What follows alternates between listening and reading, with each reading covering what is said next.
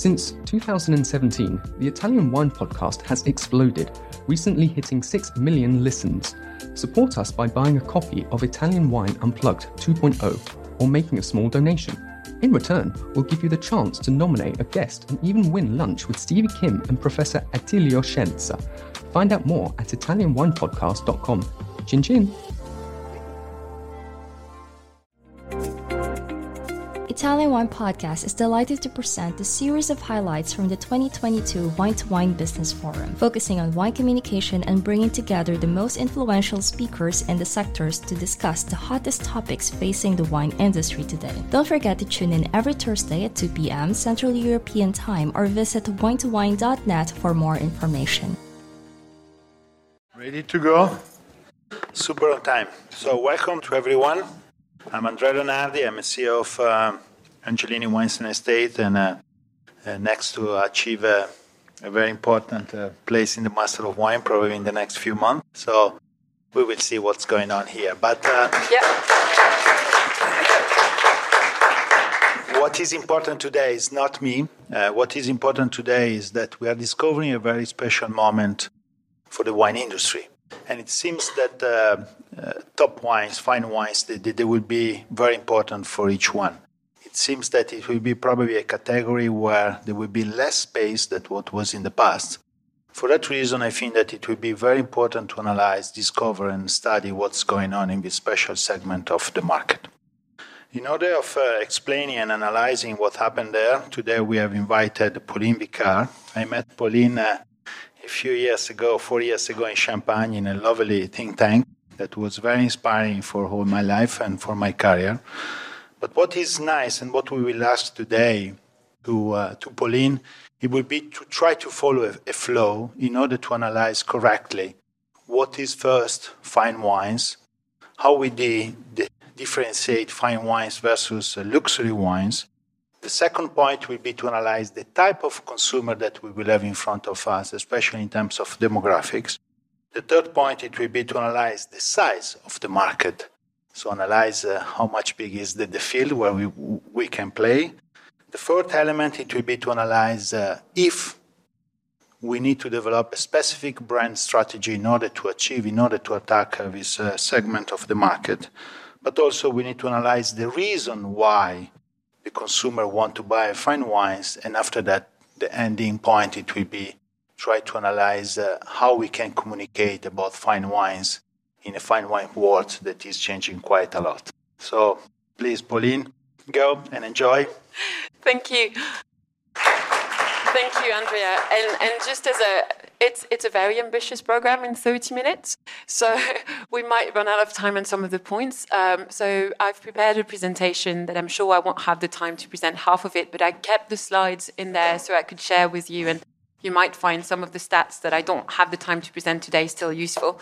And we also intended with Andrea to have a bit more of a conversation than just me presenting so that it can illustrate as an as a like fine wine estate what I'm presenting, how it's relevant to him in terms of strategy and everything. To present myself a bit, so I'm Pauline Vicard and I'm the CEO, well, the executive director of ARENI Global which is a think tank dedicated to the future of fine wine. So basically, what we do is we work with contributors from all around the world and for all position in the wine industry. So you can see Andrea here, but there are people from production, distribution, marketing, but also outside of the wine world because we want to understand how the world is changing and how those change are creating opportunity to be seized and, and risk to be to be managed. Um, and we then produce six kind of format of insights. So we do have insight series there are webinars and conference to talk about important topics. We do roundtables for like to assess practical topic about the future of fine wine. We have a podcast every other week. We've got a newsletter every other week as well. And 80% of what we do is free to everyone. So you can go and you can you can already you know explore loads of the of the research that we've done into what does the future has in store for fine wine and how the change in the world are likely to impact production and distribution of fine wine tomorrow. Um, So, for example, this is the latest uh, publication that we did in, in, in last September. That is free for everyone. You can scan the QR code if you want to have it, and it's just a like a global thinking of what sustainability can mean and how we can maybe interpret it a bit differently uh, from the global perspective of what sustainable agriculture is. So, but going back to the main question of today, which is segmenting the fine wine consumer, just like Andrea said, maybe we should start by defining what fine wine is. As you know, master of wine student, we always start by defining the topic, um, then quantifying the market, and then explaining a bit how we've done this. Um, and then I'd like to finish on some of the trends that we see that might impact the way we communicate about fine wine in the near future. Um, so this is going to be really quick because I- I'm going to go there to the like the full definition um, because that's a topic for debate and it's actually this definition is here to generate conversation. It's not a finished thing and it's not an absolute one. It's a definition that we come up with after asking 200 plus members of the trade and consumer what they thought fine wine was. And what we realized is fine wine has had three legs, and then in the recent years we've added a four leg that are all quite important to the definition of fine wine. The first one being the obje- objective quality of fine wine, so harmony, quality, you know, capacity to age, um, all, all of this. The second one is emotion, so the capacity to produce emotion and to stop the time. So the fact that you will remember that wine forever because it marked your memory as the drinker. And the last one, which is, well, uh, uh, last one that was from the original definition is very important, is the intent. So actually, fine wine doesn't happen by mistake. It's a sort of expression of truth. It's how the winemaker, a bit like an artist, how did he or she wanted to express the best they could do through their production of fine wine. And when you look at so, so Andrea, to your point about what's the difference between fine wine and luxury wine, I'd say it's the place that's given to the consumer in some way. Like if you look at Peter's definition of, of luxury wine, out of the six attributes that they've defined with Liz Thach, two are around the, the sense of privilege and pleasure that it gives to the consumer. So it's very consumer centric. When in fine wine, it's a bit more producer centric, when it's the vision and the ethos of the producer that defines that helps them to achieve the status of fine wine. I don't know if that makes sense, and I don't know if it's important, but I think it's a it's a relevant detail as well in communication. Uh, when you communicate about fine wine, and I think Erica mentioned that in her presentation as well this morning, the people that created the fine wine are the ones we want to hear about because that's really the vision that helps them getting there.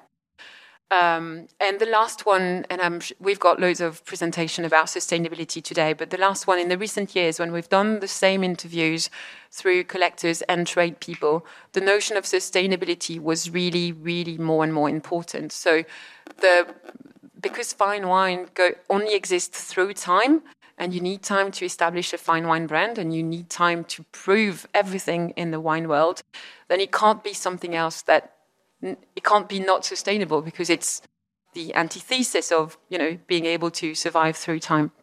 Um, and sustainability mean, meaning you know environmentally socially and financially sustainable. And we can talk about each of those three points for hours but you know it's open to debate and question uh, actually at the end as well. Um, then we tried to quantify the market. So we've done this this research project in partnership with a, um, a fine wine negociator in Bordeaux, and we've done it in two different ways. We've done it with quantitative data that we've run through Wine Intelligence, and then we've done qualitative um, interviews as well to try to understand some some segment, some particular segment of the of the fine wine consumers. So as you've seen, there was no price point in the definition that we came up with. But when you do quantitative survey, you kind of have to put a price because otherwise you're comparing apples and oranges. So when we do quantitative, we actually came up with three tiers of price. Um, and what it's interesting is that you can reach people through quantitative sur- survey for the first year of consumers, so people that buy wines that are between 30 and 150 euros, those people would re- respond to a questionnaire. Then, when you go to the second tier and the third tier, then because of the nature of the price, you also end up with a nature of consumer that is a high net worth individual. So you need to approach them differently in terms of survey, and that's when we did the the questionnaire, the face to face interview to actually understand what, what was what was fine wine for them. So in that study, we've got two different approach, and we also got maybe two major segments in the fine wine consumer the one that buy just the first year and the one that are able to buy regularly across the three tiers, and they may or may not be the same you know, people. Um, I don't know if you can see, but the first question that we ask Wine Intelligence is how big is the fine wine market? How many consumers are there? Uh, within the wine consumers, how many are there? That buys wines that are so we translated the 30 euros ex cellar into $75 retail price in the US. I think Peter's luxury definition starts at 100, so we you know same thing but different. Then 50 quid the, 50 pounds in the UK, and then and then the equivalent in Hong Kong and and Chinese currency. Uh, we're doing France and Japan this year in terms of study, and then when we'll have done those six countries, we'll every two years we'll, we'll run the barometer again to actually see. The idea is to have a track in time and see how it evolves. Um, and so without any kind of surprise it's a niche market right? So it's it's 7% of the wine drinkers in the us buy fine wine that are over 75 um, $75 so it's 7% of the wine drinkers that are still a niche market compared to you know the drink market for example. Um, but it's still you know relatively a, an important number of consumer in the US, for example. It's still five million people, so it might be you know worth talking to them. Um, and then once we had this, we tried to qualify the market and see, like maybe in terms of segment, who they were and everything. So this is only a very small fragment of all the data that we've got in the study, but I chose that slide to illustrate how different markets can have a different segmentation, for example, not- notably in terms of gender. So if you look at the US fine wine consumer and the continental Chinese fine wine consumer, you can see straight away that the US is still very male dominated, whereas the gender balance between women and men in Asia is, is really more balanced. There's different reasons. Uh, uh, there's different reason behind this uh, because really in Asia, um, wealthy people came to wine all together. There's not the history and the legacy that we've got, for example, in Europe, that you know, fine wine is this thing for male, and then women have to battle themselves into that space. Like in Asia, it was just either you're wealthy or you're not, and either you want to aspire to Western culture or you're not, but the gender was less significant. Then, in terms of age, it's always interesting to see that, you know, I know that we hear a lot, and, and, and the numbers shows that younger people are less and less interested in wine compared to other drinks. But when it comes to fine wine, it's interesting to know that, you know, younger people, because, you know, 44 might not be super young, but um, younger, you know, we, we haven't lost the demographic. There's still people across the board and across the age that still buy fine wine. So maybe consumers do behave differently in terms of demographic in the fine wine segment and in the rest of the segment. And the last thing that I wanted to show also in the US slide is that if you see, if you look at how, where they are in the US, usually um, and it's more anecdotal, but when I talk to producer, they usually go either to the west coast or to the east coast of the US. But you can see quite clearly that the central part of the US is more than the third um, of where the fine wine consumers are located. So please don't ignore central US when you know you think about the US market. Um, and that's at this stage that I wanted to ask you, Andrea. So we see, you know, the market is slightly different between China and the US, and we look at different people, different, you know, demographics. How do you as a as a as a winery approach those markets differently? And can you tell us a bit practically how you adapt that strategy to those different markets? Uh, first of all, thank you for uh, for all this great information that we can have because they are very important in order to analyze how we can attack a specific market. Um, in especially in Bertani, but also in Val di Suga, where we I work, uh, it's something that fine wines is something that we started to discover a few years ago. Especially, we started with Bertani, and we are really right now in a big process of uh, finding a specific way to sell our incredible library that we have in the cellar. But in terms of explain uh, our strategy in different markets, I would like to start by three major pillars that are part of our strategy. First, I think that if you want to sell fine wines, you need to have a wine in your hand that has a very strong sense of place. Because in order to develop a value, in order to add a value to a bottle, you need really to express a wine that has a typicity and identity, and it is strongly related to the place where the wine comes from. The second thing is also related to the wine, and it is a wine that for me you can drink now, you can drink tomorrow, you can hold for a while, and if you want, you can resell. So it means that you buy an asset that maybe you can sell in the future and making money. So you became, as a consumer, a new person in the supply chain, and that is very unique in the fine wine business. The third element that is very important, and we need always to recognize if you feel that you are a fine wine producer, to develop your strategy, you need a distribution for fine wines. So, first of all, try to understand if you are a fine wine. If you are, you say, okay, now I'm looking to somebody that can sell the wine. And selling fine wines is different, it's a different route to the market. You need people that are talking with different wording that is a key pillars to communicate to certain type of producers. And for that reason, you need importing, distributing, and retail companies that are focusing in this specific segment. And finally, I would like to give an example of what you do because this is the, last point. When you have realized that you have a fine wine, that you are starting to have a distribution that is related to the fine wine that you develop, that you produce, you need to have tools in your hands. And an example of a tools that we developed in Bertani is the library. The library is a book, is not a book, it's a, a tool where inside you can find the last 48 vintages that we produced. There is a specific explanation about each vintage. The book it will be released every five years, so you know your wine that you are, that you hold in your cellar in which state it is, how much does it cost, and how much you can keep for the future. So you need to trade the fine wines with new element that was not part of our way of selling in the past.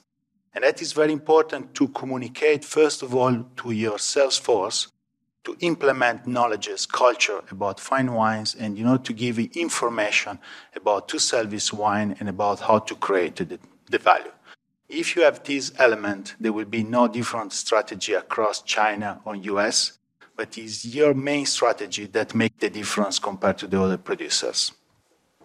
Um, one of the sl- slide that I wanted to show as well, and that would that would please you know Robert Joseph in this as well, because we have long discussion about people trading up and off, and that's actually what the data shows. So you look at the you know the, the minimum price that we've set, like to continue to interview those people, do you buy regularly wines that are more than $75 a bottle? And then we ask them, do you trade up and do you trade down? And as you can see in all the markets, people trade up and down quite a lot. So they will buy less expensive wines and they would buy way more expensive wines and they will go tapping into the tier two and the tier three category of wine. So it also means that it's interesting. I mean, in terms of communication, working with a range could be interesting. And when I say working with a range that might be within your own winery, but that can also be associating yourself with a winery that has a different set of price that you, you know, people could tread up and down in it. And that's that's across the market. There are nuances between, you know, the US and, and, and China. And also I need to say at that point that China was a, a, slightly different sample because it, the sample wasn't the totally full Chinese population it was the population of nine cities, so urban, middle class for those nine city centers that also buy imported wines. So the sample is again the niche of a niche of a niche, and that's why you've got higher, way higher percentage than other market because we didn't made it to the, you know, we didn't compare it to the full uh, Chinese population. Sorry, Pauline, but one of the very important elements it will be also to analyze the reason why people are buying fine wines. And that's a really good point. So we've asked that question as well. And sorry, I don't have the slide up. So from the, the, the wine intelligence study again, when we asked people that usually buy the tier one, why would they buy the tier one fine wine? Um, and when you look at the numbers, well, you can't look at the numbers, but I'm looking at the numbers. The first reason was for special events or celebration, and that's across the four countries. The, the, the main, like, first reason why they buy those those more expensive wines, like again above fifty-five dollars or about 50, 50 pounds. Um, gifting is really important, more important in Asia than in the Western side of things. Um, and then they also you know, most of the time to casually drink with family or close friends. So the occasion for drinking can be very, very different. So you can buy the same bottle but use it in a different way. So people do go from one occasion to another. And I know that you're going to ask me that question also, but they also buy to invest. So it was a multiple choice question. So people didn't have to pick just one. So 30% of the respondent also buy fine wine to invest. It doesn't mean that 30% of fine wine are bought for investment, but 30% of the respondents do also admit or admit, well, actually say that they're buying fine wine to invest. So it's it's it's an important part, and it's across the four markets. It's 30%. It's a third. It's it's the same percentage across the four markets. Um, so yeah, fine wine is also buy as as an investment. But to your point, I think it's a very interesting point because so this this, I would say, is the first year of consumer buying the first year of fine wine. But then we also deep dived, sorry, into the high net worth individuals, so the people that would buy regularly the 450 plus bottle, because we wanted to understand if they were behaving the same way as someone that buy a you know $75 bottles. Are they the same people? Do they do the same thing? And what actually what we've seen, and and if Polly Hammond is in the room, she's also being you know battling this. But when it comes to fine wine consumers at that stage, intent is more important than demographic. So it's not about who they are, what nationality they are, how old they are. It's about why are they buying fine wine for? Because they actually share quite a lot of common traits across the board. Uh, across the board, they're all curious. They're all very price aware. They're very international, as you know, high net worth individual, and they've got like residents in different countries. They have different ways of accessing fine wine depending on where they are and depending on the routes to market. Um, male dominated, changing in Asia, but still very male dominated. But when you look at the common profile, they usually have four different buying profile for fine wine. And again, when we like really in the premium niche of premium, narrowing the, the volume, but people are mostly buying either, and, and they can be, you know, playing on those different profiles, but and, to and that... seek status. Wine to Wine Business Forum Everything you need to get ahead in the world of wine. Supersize your business network. Share business ideas with the biggest voices in the industry. Join us in Verona on November 13 to 14, 2023. Tickets available now at winetowine.net. And that is, it suggests a different strategy also in terms of production. Yeah. Some example, and also in sales, uh, if you want to do some pre sales, if you want to do a special format uh, for a certain type of consumer or for a special occasion, and also special selection in order as champagne is uh, is explaining very well how to trade and how to play in, in this uh, in this specific segment. And and in terms of communication, because the focus today is communication, but how do you communicate differently depending on intent? So on, on the why people are buying your fine wine and your super premium wines, uh, are they here for the status? So you want to convey a sense of privilege and you want to convey a sense of uniqueness and and make people feel you know like they are unique because they can access your wines or are people buying because they're passionate and they're like deep divers and they want to understand everything because suddenly like they want to understand every single climate in Burgundy and why it's different and all of that. Or we also forget about them. Well, I tend to forget about them, but just the affluent, just people buying those price point because they can, and it's like the everyday wine. But the everyday wine is just three hundred dollars bottle of wine, when my everyday wine is not three hundred dollars bottle of wine. Um, and then we've got the collectors drinkers, the people that main motivation is to build a collection and express themselves through the collection. And they also have part of investment because they want to keep on selling and to keep have more money to build that collection. So I think in terms of communication, because the intent might be so different, the, the fine tuning of the communication might be different whether you, you're going for those, those type of profiles. And uh, what about uh, the relation between fine wines and some other element of the production? Like, uh, do you see any connection between fine wines and specific grape variety varieties, or appellation or winemakers, brands? How do you did you study that part? So we had a question this year that was: Is fine wine a collective or an individual project, or in other words, can you be fine alone? And I think if you can, if you've got a lot of money. So if you if you want to position yourself as a fine wine or a luxury wine, whatever, a wine that commands a high price, but you're not within a region that commands high quality, or you're not working with a grape variety that commands high price because of the history of the reputation of that region of that grape variety, then you can. I mean, Peter gave the example of Vega Sicilia. Uh, you can use maybe Penfold as well as an example as well. But it, it's, it's way harder, and, and usually there's, there's always a collective effort. Being fine alone in your teeny tiny region, working with a grape that maybe nobody has heard of before, or there's no like real benchmark with it, it's harder. I mean, that, that that's a question for you as well. I mean, uh, Amarone has history of quality, but how do you position yourself amongst the Bordeaux and the Burgundy? And, and do, you, do you believe it's harder for you than it is for a Bordeaux or Pinot Noir or Cabernet producer, for example? I'm very honest to you. I don't think that uh, Amarone is yet in the category of fine wines. I'm very honest and transparent. I think that we need to discover how to bring Amarone in the fine wine category, for an example, while Brunello is already in the fine wine category. So there is some strong connection between grape varieties, appellation to the fine wine category, and there are some regions that they are thinking about that they are producing fine wines, but they are not actually fine wines.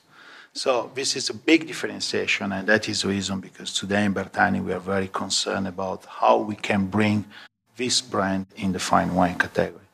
Because uh, there is always an holistic way of thinking what you do, but actually there is a, a, real pragmatic way of analyze what's happening in the market. And for that reason, I'm so sorry as a vice president of the appellation of Valpolicella, but I don't think that we are yet in the fine wine category. We have some opportunities in the future to play in this category, but we need to be very attentive. Yeah. So we, we've asked people also about the attributes. What do you need to have as an attribute to be considered fine for you? And the first two ones where it has to come from a region that's recognized for quality. And again, you can you can do it, but it's just super hard when you don't have that collective approach to quality. I think, or that collective reputation for quality. People will just go and buy Burgundy because there's Burgundy on the label, to some extent. Just like just like you know.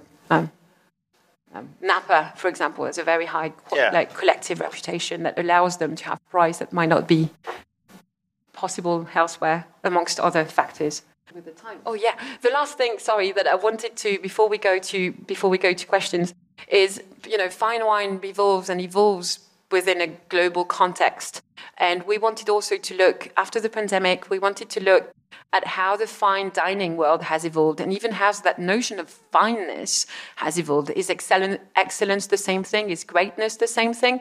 So we've worked a lot with chefs um, and, and restaurants to understand with what mindset they would reopen their restaurant and what can potentially be the impact for fine wine list. And that's, that's just what I wanted to finish with um, in, a, in a very short um, amount amount of time in terms of communication. One minute. I've got one minute, but basically, chefs have been rethinking food quite a lot. They've they've really thought about it during the pandemic and what it meant to create fine dining, and not just about pushing the boundary with molecular cuisine, but maybe rethinking good, rethinking healthy, and rethinking safe as well um, in in terms of of um, in terms of food. And when we ask the sommeliers within their team how that shift changed them, I think in terms of communication, what we see happening is we could use more emotion. So you saying, for example, fine wine needs to come, has to have a very strong sense of place. Yet we communicate through knowledge and fact based and not through emotion. Um, and, and I think we might want to go from intellectual knowledge to emotion when we communicate about fine wine in a retail or in an on trade space. Um, because also, there's no more people working in the on trade. There's a there's a shortage of people working in the on trade, and so you have to teach them very quickly, and it takes a lot of time to assimilate a lot of facts about wine, as we know as MW student. But connecting through to the consumer through emotion might be easier. And I can give you an example. So instead of saying, all right, this is a Amarone from the vintage 2015, and this wine comes for those three grape variety, and it's been dried in like traditional straw or like modern ventilators or whatever to actually give it that flavor, and it's been aged in blah blah blah oak, and then come to you and say, Andrea, you need to taste that wine because this is Italy in a bottle. This is the expression of Italy in it. And you connect through a different range of emotion that also brings the sense of place within that. Maybe the sense of place doesn't need to be conveyed through um, technical knowledge, but through emotion that we can convey to the consumer. That was, that was the final point that I wanted to raise. Okay, so thank you, Pauline. Thank well, you thank to you, everybody. So from this, uh, I hope that was a nice section and you can really enjoy it. Thank you. Listen to the Italian Wine Podcast wherever you get your podcasts. We're on SoundCloud, Apple Podcasts, Spotify, Himalaya FM, and more. Don't forget to subscribe and rate the show. If you enjoy listening, please consider donating through ItalianWinePodcast.com. Any amount helps cover equipment, production, and publication costs. Until next time, Chin Chin.